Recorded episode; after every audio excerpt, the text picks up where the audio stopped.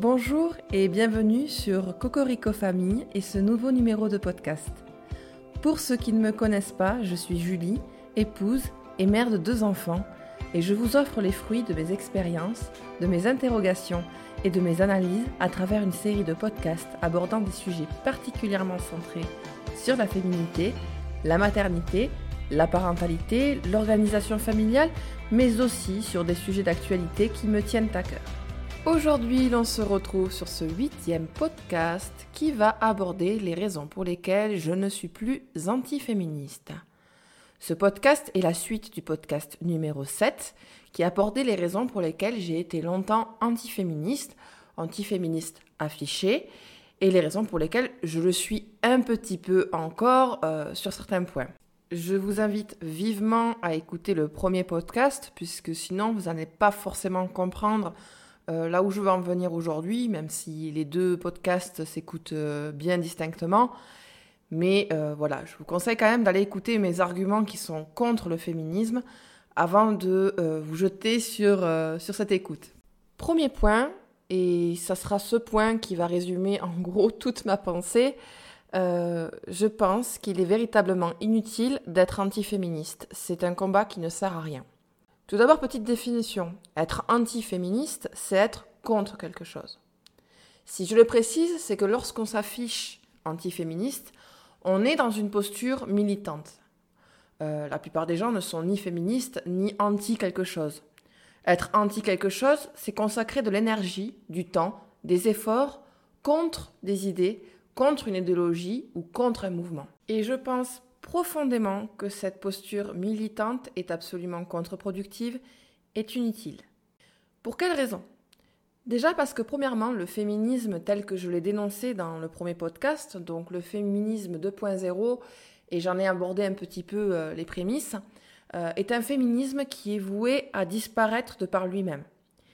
Et j'irai même plus loin, je dirais que les efforts consacrés à combattre ce féminisme le renforcent. Puisqu'il donne du grain à moudre aux féministes en disant « Regardez, il y a encore des misogynes, regardez, il y a encore des pensées à combattre ». Or, je pense sincèrement que le féminisme se ridiculise par lui-même. Il n'y a pas d'effort nécessaire à le combattre. Il se ridiculise par la convergence des luttes, qui fait que de plus en plus certains combats féministes se retrouvent effacés en son sein même, puisque ils se retrouvent confrontés à d'autres convergences de valeurs, notamment de valeurs de gauche, qui vont en exclusion avec les valeurs féministes. Typiquement, ça va être la défense des étrangers, comme j'en parle dans le premier podcast, qui va empêcher de dénoncer certains problèmes. Il va avoir par exemple toute une vague de féministes qui va lutter contre le patriarcat systémique, mais qui à côté va prendre la défense des femmes voilées, des femmes qui quand même choisissent la soumission. Donc tout ça va faire que, j'en suis à peu près persuadée, le féminisme aujourd'hui atteint ses derniers soubresauts, si on peut dire ça comme ça. En tout cas, le féminisme tel qu'on le connaît, tel que, voilà, on se fait un cliché. La féministe aux cheveux verts n'est clairement plus à la mode et ça s'observe même dans la jeunesse, chez les adolescents, chez les jeunes adultes, où les pensées, pas forcément identitaires, mais en tout cas les pensées conservatrices, ont tendance à se faire de plus en plus une place. Pour le meilleur ou pour le pire, ça voilà, chacun a son avis sur la chose, mais naturellement, les gens ne sont pas si bêtes que ça. Et la moyenne des gens prend conscience que c'est absurde, que la plupart des combats sont absurdes. Je pense sincèrement que le féminisme aujourd'hui est sur son plateau haut.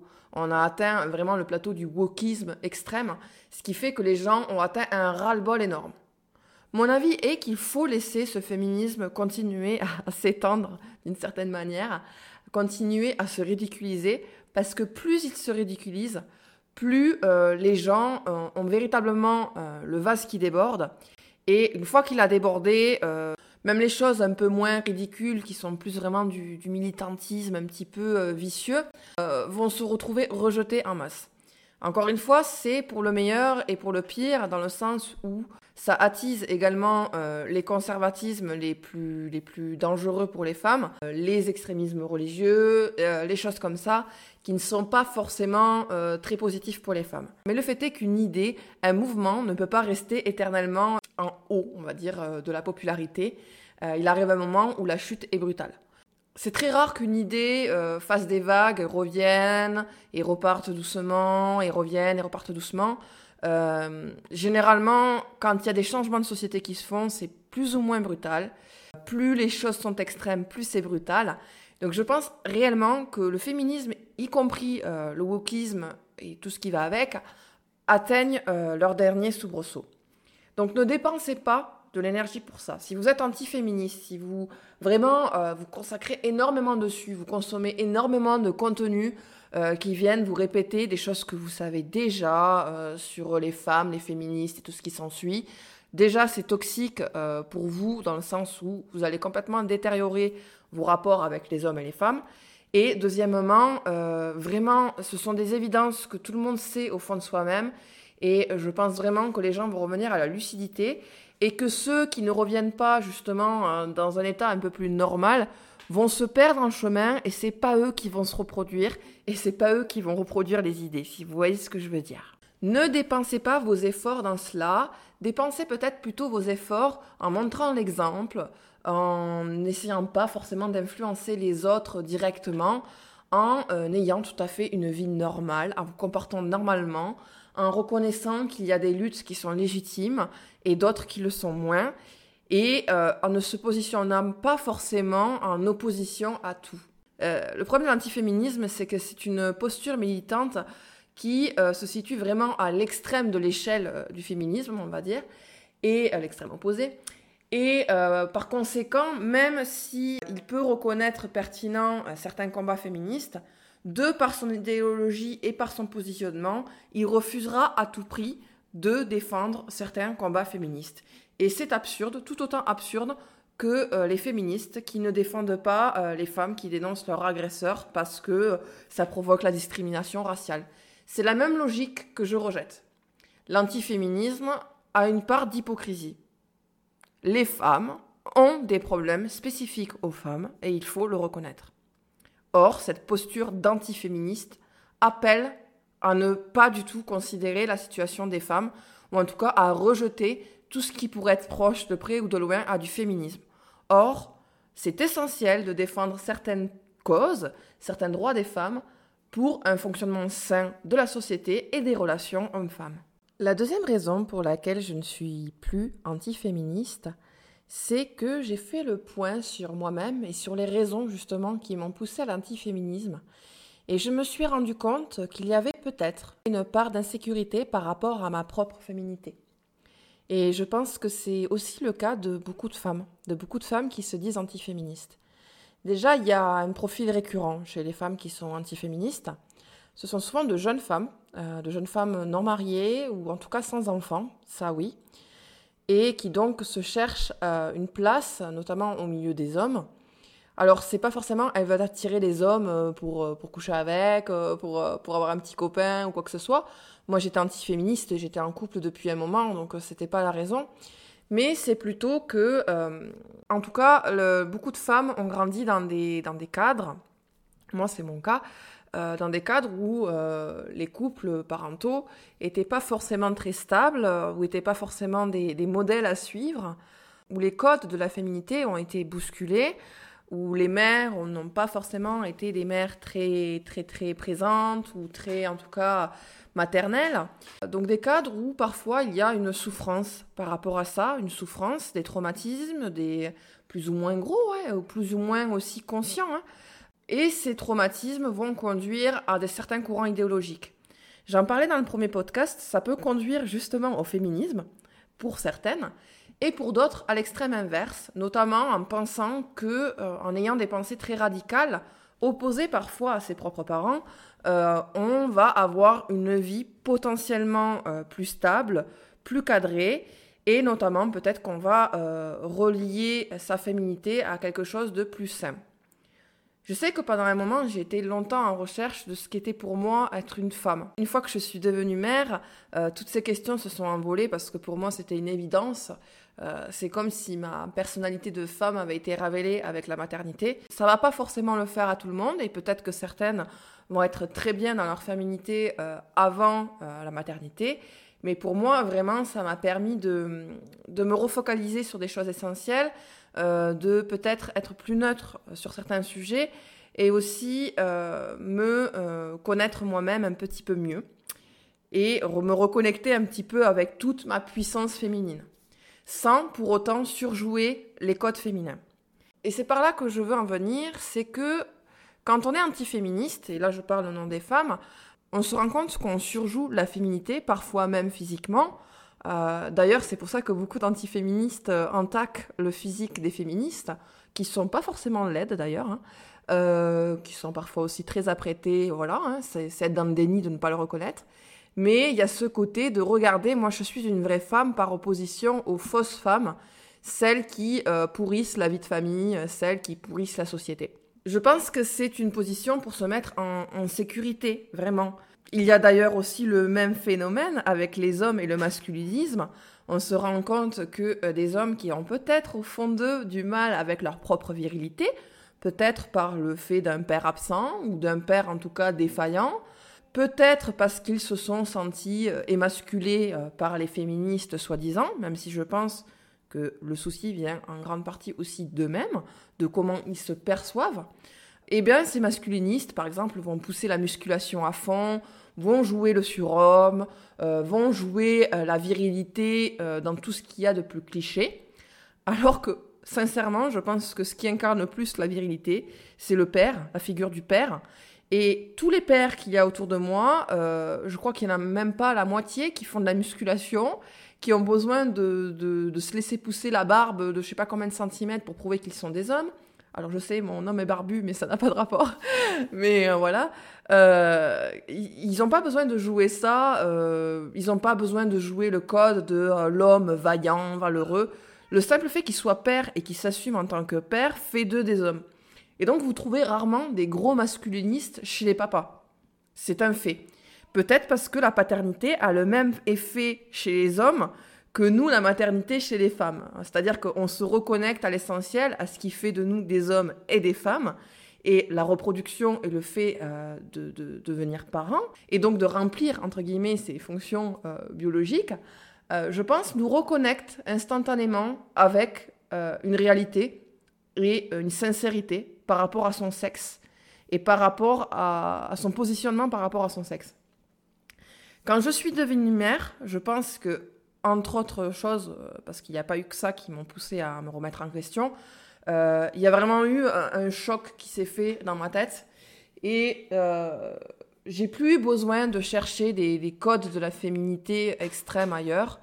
J'ai plus eu besoin de cela. Je pense que c'est une question de maturité aussi. Et c'est pour ça que l'antiféminisme est une sorte de crise d'adolescence, comme le masculinisme l'est. Ce qui est dommageable, c'est quand ça dure au-delà d'un certain âge. Je pense que c'est nécessaire, l'antiféminisme est nécessaire pour des jeunes femmes, pour qu'elles puissent s'identifier à des modèles, pour qu'elles puissent commencer à se modeler comme elles veulent, parfois en tombant dans des clichés, jusqu'à tomber finalement dans la mesure et dans quelque chose de plus correct. Mais ce n'est rien d'autre, à mon sens, qu'une crise d'adolescence, d'une certaine manière, ou d'adolescent. Il y a d'ailleurs une phrase qui est souvent sortie par les antiféministes et qui a tendance maintenant à m'énerver. Pourtant, c'est le genre de choses que j'aurais peut-être pu sortir il y a quelques années. C'est la fameuse phrase « féminine, pas féministe », comme si les deux s'opposaient, comme si les deux ne pouvaient pas aller ensemble. Je connais des femmes très féminines et féministes, et inversement, je connais des femmes qui ne sont pas du tout féministes et pas féminines pour autant. Vos grands-mères qui travaillaient dans les champs ne prenaient pas le temps de se maquiller, de se coiffer et avaient très certainement des poils sur les aisselles et sur les jambes, étaient, je pense, des femmes très féminines pour leur époque et des femmes très féminines tout court, même pas pour leur époque. Et je pense que personne leur aurait dit « vous n'êtes pas des vraies femmes », vous voyez. Et pourtant, ces mêmes femmes auraient certainement critiqué l'apparence et le fait de se montrer des mêmes antiféministes qui prennent pourtant la défense des valeurs traditionnelles. L'antiféminisme, c'est une position radicale qui fait beaucoup parler. Et pour revenir dans cette idée que c'est une crise d'adolescence, afficher des opinions très marquées comme l'antiféminisme, c'est quelque chose qui attire l'attention, qui encore une fois revient vers ce sentiment de sécurité, d'approbation des gens, d'approbation des hommes. Voilà, encore une fois, si on a grandi dans un contexte où les hommes n'étaient pas forcément des hommes qui remplissaient leurs fonctions, qui étaient vaillants, qui étaient des bons pères ou je sais quoi, ça peut être rassurant de voir que y a des hommes autour de soi qui vous protègent, ou en tout cas protègent vos idées. On peut venir à penser que les principaux problèmes qui sont arrivés à votre entourage, votre famille, vos amis, etc., viennent du féminisme plutôt que de se dire que ça vient potentiellement des hommes. C'est plus confortable de se dire ça, puisque là, il n'y a que des idées à combattre. On se dit « Ah ben, si j'ai pas ces idées féministes, donc ma vie va être bien ». Alors que si vous vous dites, il y a des hommes qui sont mauvais, il y a des hommes qui sont dangereux, je suis potentiellement en danger sans le savoir, forcément c'est moins réconfortant. Il y a un côté, on ne peut pas prendre en main sa vie. Et ça, l'humain ne le supporte pas. La vérité, elle se situe entre les deux. Elle se situe dans le fait que oui, en effet, il y a peut-être des idées féministes qui conduisent à avoir des vies complètement dépravées, à avoir des vies qui ne filent pas droit, ou en tout cas qui ne vous correspondent pas. Mais il y a aussi un fait, il y a beaucoup de problèmes avec les hommes. Et d'ailleurs, pas qu'avec les hommes étrangers. Les viols, l'inceste, tout ce qui s'ensuit, ce sont des choses qui existent depuis toujours, qui sont très présentes dans les familles. Encore une fois, je viens d'un milieu très populaire. Qui dit milieu très populaire dit des problèmes courants, typiquement comme l'alcool ou ces choses-là, et qui conduisent à beaucoup de violence envers les femmes. C'est des sujets qui sont très graves. Et on ne peut pas simplement dire c'est à cause du féminisme, parce que ça n'a strictement aucun rapport, et ça existe, hélas, depuis toujours. D'ailleurs, pour ce côté populaire, justement, ce côté combat populaire, je vais tenir le même argument contre l'antiféminisme que celui que j'ai tenu contre le féminisme. Encore une fois, les deux combats sont deux penchants d'une même catégorie sociale, on va dire. Et oui, l'antiféminisme est pour moi relativement bourgeois. Parce que tout comme le féminisme, il ne s'intéresse pas aux petites gens, il ne s'intéresse pas aux réalités, au quotidien qu'occupent les trois quarts des gens. Il est facile de rejeter les fautes sur les féministes et ne pas vraiment mettre en avant des problèmes qui sont pourtant réels. Comme je disais, le problème des viols en famille, c'est quelque chose qui est extrêmement grave et qui est extrêmement courant. Je sais plus, j'avais vu passer des statistiques qui disaient qu'en gros, la plupart des viols, bon déjà ça on le sait, les trois quarts des viols, ils sont commis avec des gens que l'on connaît, de notre cercle d'amis, notre cercle familial. Et je crois qu'au sein du cercle familial, là où il y a le plus d'inceste, c'est commis par l'oncle, le tonton. Donc c'est pas un phénomène nouveau. Oui, il y a des femmes qui violent, oui, il y a des femmes qui agressent, mais statistiquement, il faut arrêter d'être dans le déni. Ça représente rien par rapport aux femmes. Et c'est pas question de ne pas parler des hommes, c'est une question de vérité. Il y a un véritable problème de violence envers les femmes, et ce n'est pas qu'un problème lié aux étrangers. Bien évidemment, ils sont surreprésentés dans ça, mais on en a aussi, nous. Des hommes violents, je pense qu'hélas... après je sais pas de quel milieu vous êtes, vous avez peut-être un petit peu de chance, mais on en a tous connu des hommes qui ont la gifle facile, qui ont l'humiliation facile, qui ont le viol facile. Et plus les classes sociales sont basses, moins les femmes ont la possibilité de s'en sortir si elles ne sont pas aidées, si il n'y a pas justement des féministes qui viennent créer des associations pour elles, pour s'en sortir, etc., etc. Je ne sais pas si c'est toujours le cas, mais par exemple, je sais qu'il y a quelques décennies, parce que là, ça a concerné ma famille, une femme battue, lorsqu'elle était battue et qu'elle avait des enfants, elle devait, elle, partir du logement, donc déjà se mettre dans une situation précaire, et donner l'adresse où elle vit à son agresseur, donc à son mari, pour qu'il puisse voir ses enfants et venir la voir, elle. Donc, une femme qui se faisait menacer par son mari, qui se faisait battre, qui voulait fuir ça, elle était obligée de dire où elle allait, en prenant le risque que potentiellement son agresseur débarque n'importe quand, à n'importe quelle heure. Je ne sais pas si vous vous rendez compte de la gravité des choses. Je ne sais pas si c'est toujours le cas, j'avoue que je ne me suis pas du tout informée sur le sujet, je sais juste que c'était le cas il y a quelques décennies. Heureusement qu'il y a des féministes qui parlent de ça et qui expliquent les choses. Et vous pouvez pas juste dire « gna gna gna, les femmes, c'est elles qui demandent majoritairement le divorce ». Oui, mais pourquoi ? Pareil, d'ailleurs, concernant ces histoires de divorce, moi, ça me fait beaucoup rigoler quand on voit les hommes. Oui, elle m'a piqué de l'argent. Oui, elle a demandé le divorce pour l'argent. Dans les classes populaires, vous gagnez pas spécialement de l'argent dans les divorces. C'est même tout l'inverse. Les femmes ont tendance à perdre énormément en niveau de vie après le divorce que lorsqu'elles sont mariées. Donc une femme qui demande le divorce, généralement, elle a des raisons de le faire. Il y a peut-être des femmes qui abusent, ça je ne dis pas, mais il y a souvent des raisons de le faire. Une femme va pas s'amuser à galérer, à se nourrir à la fin du mois et à nourrir ses enfants pour le bon plaisir. Si elle le fait, c'est que souvent il y a des raisons.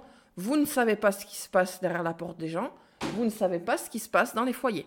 Et là, c'est quelque chose qui m'énervait particulièrement dans l'antiféminisme, c'est qu'il y a un déni par rapport à tout ça. Dès qu'il y a des femmes qui dénoncent des faits qui leur arrivent, c'est forcément d'une certaine manière leur faute.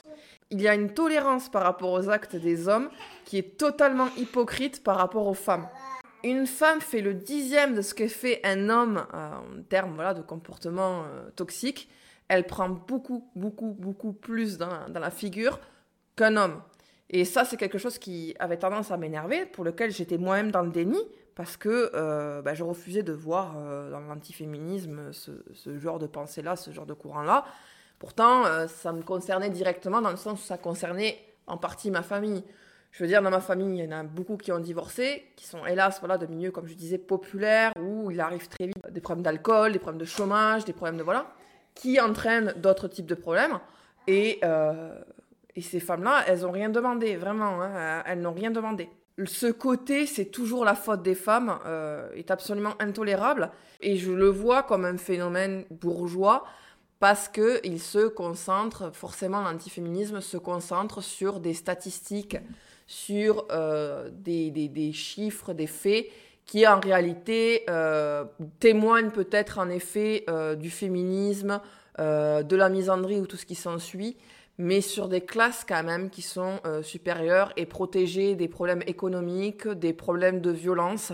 En tout cas, pas le même type de violence qu'on peut rencontrer dans les classes plus populaires. Personnellement, je ne me sens pas représentée dans la plupart des discours masculinistes. Voir des hommes militer pour arrêter de payer une pension alimentaire qui sert littéralement à nourrir leurs gosses, on parle de verser à leurs femmes 200 € par mois, c'est que dalle, Si vous avez des enfants, vous savez à quel point ça coûte cher, des enfants.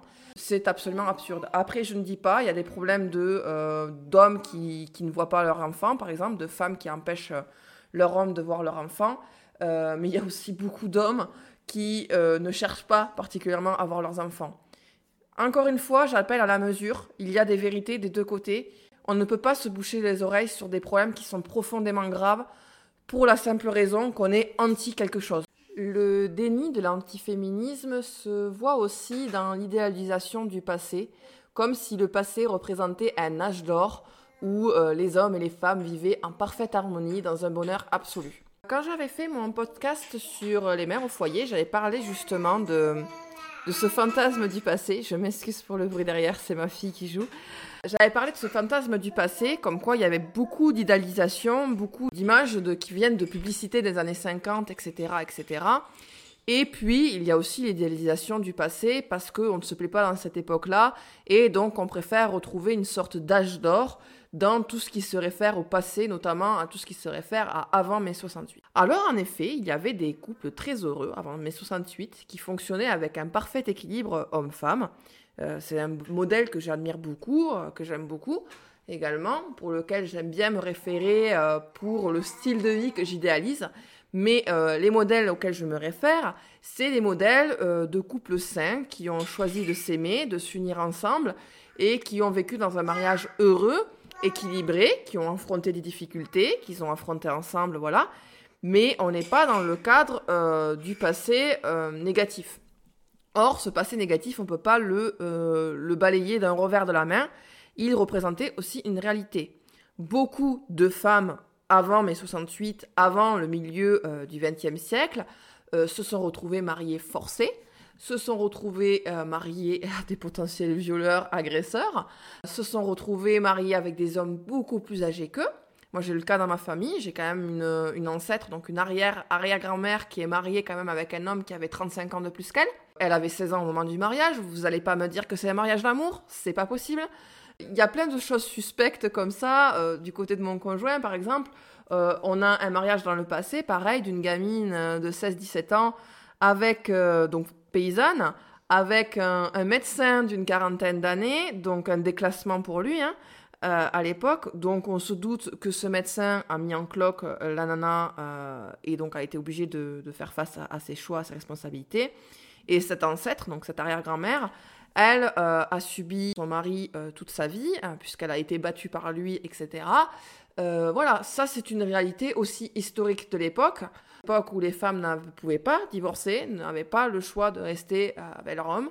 Cela fermé, qui est vendu aujourd'hui par le masculinisme, qui est vendu par l'antiféminisme, comme un modèle de vertu. Avec le fameux, à l'époque, ils essayaient d'arranger les choses. Ils essayaient d'arranger rien du tout. Certains couples, oui, sur des petites difficultés, mais c'est surtout que quand il y avait des graves problèmes, que ce soit de la violence, des viols, etc., eh bien, les femmes n'avaient pas le choix. Est-ce que c'est un modèle que je souhaite pour mes enfants, pour ma fille ? Et ça aussi, je le précise, quand on se met à devenir nous-mêmes parents, quand on se met à avoir une fille, on n'a pas spécialement envie de la forcer à se marier avec quelqu'un. On n'a pas spécialement envie de s'imaginer plus tard à la forcer à rester avec un mari manipulateur, violent, humiliant, en sachant qu'il est tout à fait possible d'être avec quelqu'un de sain. Et hélas, les aléas de la vie font que parfois une personne change radicalement dans sa vie. Hein. Donc c'est pas quelque chose juste d'un mauvais choix de départ. Parfois, ben, c'est la vie qui est ainsi. Il faut arrêter avec ce fantasme du passé.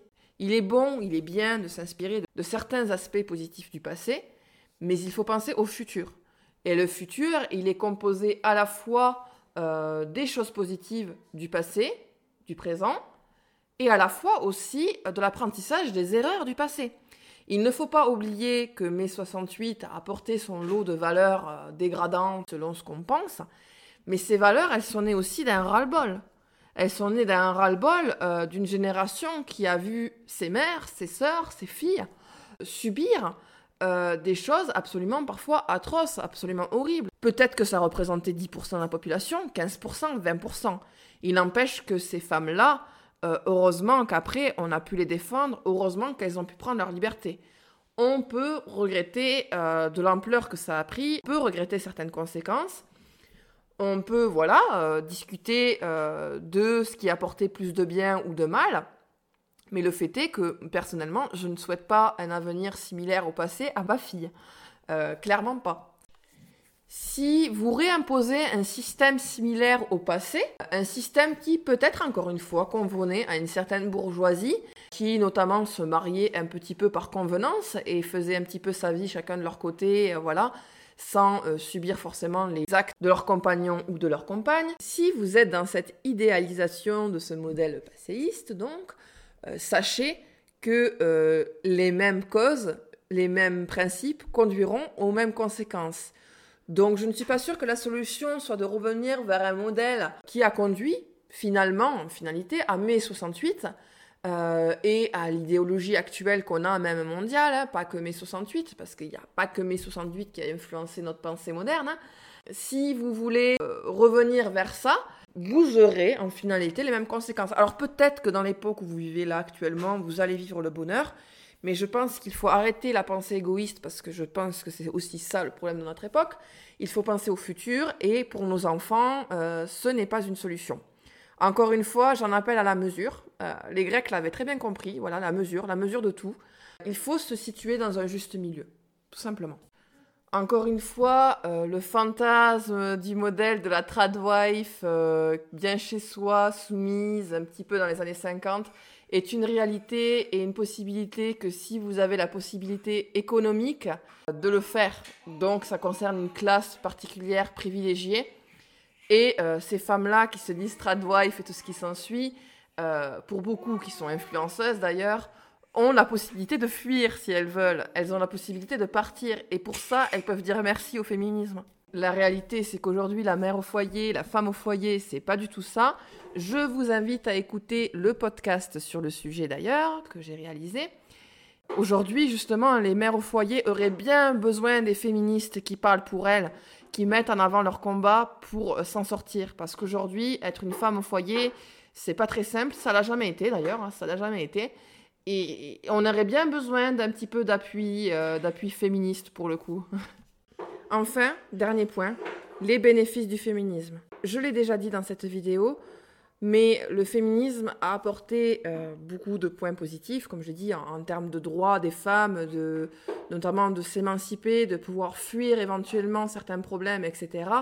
On peut reconnaître les bienfaits du féminisme, et je pense qu'il faut être absolument fou ou misogyne pour être contre cela. Personne ne souhaiterait voir sa fille, sa sœur, sa mère subir les coups de son mari sous le simple principe qu'on n'est pas féministe. C'est absurde. Le fait est que si elle n'était pas là pour en parler, le fait est que si elle n'était pas là pour mettre certains sujets en avant, les femmes seraient encore victimes de leur bourreau à échelle beaucoup plus grave qu'aujourd'hui. C'est déjà encore maintenant problématique. Hein. Mais voilà, donc je remercie le féminisme pour cela, ce que j'appelle le vrai féminisme, le féminisme à l'ancienne, celui qui se focalisait spécifiquement sur des problèmes féminins, de femmes, pour les femmes. À ce sujet, je n'irai pas demander aux hommes de militer, de prendre la défense de sujets typiquement féminins, comme par exemple tout ce qui va toucher la maternité, l'obstétrique, la gynécologie. Ça me paraît évident. Vous pouvez militer si vous voulez. Le fait est qu'un homme ne peut pas comprendre les problématiques que traverse une femme par rapport à tout cela. Et donc il est évident qu'il faut des femmes pour parler de tout cela. Il faut des femmes pour affirmer certains combats. Parce que les hommes n'ont même pas conscience de ce que traversent les femmes dans certaines étapes de leur vie, dans certains domaines. Les femmes sont par exemple moins bien soignées que les hommes, moins bien diagnostiquées. C'est un fait. Il y a d'ailleurs quelques années, j'ai participé à un article pour Bellica où j'ai apporté mon témoignage sur ce que j'avais vécu à l'époque comme violence gynécologique. Je vous mettrai le lien en barre d'infos. Donc c'était bien avant en plus que je devienne maman. J'ai bien évidemment rencontré des choses encore plus dingues une fois que je suis devenue maman. D'ailleurs, mes quelques amies antiféministes qui sont devenues elles-mêmes mamans à leur tour ont été aussi énormément confrontées à ce qu'il faut dire une forme de misogynie du personnel médical, aussi de la société envers elles, sur des questions qui vont concerner la façon de s'occuper de leur enfant, leur propre corps aussi. Et le fait est qu'aujourd'hui, il n'y a que les féministes pour en parler. Et par exemple, une qui est porte-parole de tout cela, des violences obstétricales, gynécologiques, c'est Ovidie. Donc Ovidie, qui je le rappelle, est une ancienne actrice porno. Quand bien même elle a pu avoir une vie qui est jugée dépravée, dégradante, tout ce qu'on veut, elle met en avant des combats qui sont légitimes. Et aujourd'hui, les antiféministes ferment les yeux sur cela, et pourtant c'est extrêmement grave. La façon par exemple de traiter une femme d'un point de vue de sa santé, de la gynécologie, de la maternité, ça va énormément influencer sa confiance en elle, sa vie de couple et aussi sa maternité, donc la façon de s'occuper de ses enfants. Et donc, par conséquent aussi, l'avenir, les prochaines générations. Ne pas voir qu'il y a un vrai problème avec ces questions-là, c'est être dans une forme de déni. Et il y a vraiment beaucoup de choses à améliorer sur cela. Il y a aussi beaucoup de choses à améliorer sur des sujets que j'ai déjà abordés, comme la violence qui est faite contre les femmes, ce genre de choses-là. Maintenant, tout ce qui est attrait au racisme de genre et tout ce qui s'ensuit, en toute sincérité, comme je l'ai dit en début de podcast, ce sont des non-sujets qui n'intéressent pas les trois quarts des gens en réalité, et surtout qui vont disparaître de par eux-mêmes, qui hélas actuellement occultent les vrais combats, des combats qui seraient nécessaires, des combats qui sont nécessaires, mais c'est voué à disparaître. En conclusion de ce podcast, je vais le répéter 100e fois, j'en appelle à la mesure. Je reconnais l'absolue nécessité à la fois du féminisme et à la fois de l'antiféminisme, qui sont, en fin de compte, les deux reflets de problématiques liées à la relation homme-femme, mais aussi à l'évolution de notre société. Pour l'avenir, il est souhaitable d'à la fois écouter les uns et les autres, leurs arguments, et peut-être recréer un lien entre les deux. Je pense sincèrement que ce sont des formes de crise d'adolescents qui ne sont pas censées durer. Les personnes normales finissent par adopter une position plus neutre, plus saine, En tout cas, c'est celle qui évolue le mieux, je pense, dans l'avenir. Pour un avenir meilleur, pour des générations plus saines, il faut écouter les arguments des deux côtés, il faut se tendre la main des deux côtés. Je sais que ça fait très hippie dit comme ça, mais c'est la réalité. Il y a un cheminement intérieur à faire sur ces questions-là. On vit une époque pas facile d'un point de vue construction de l'identité. Tout le monde n'a pas eu la chance d'avoir des modèles très clairs de père et de mère parfaits. Il est important de se remettre en question, de ne pas hésiter parfois aussi à faire face à ses propres contradictions pour approcher peut-être une forme de vérité et une forme d'avenir meilleur. Je vous souhaite une très bonne journée et à bientôt. Vous pouvez vous abonner sur les différentes plateformes de podcast et également me suivre sur YouTube sur la chaîne Cocorico Famille. Je suis également présente sur Instagram sous le nom Cocorico Famille et vous retrouverez toutes les infos dans la barre d'infos.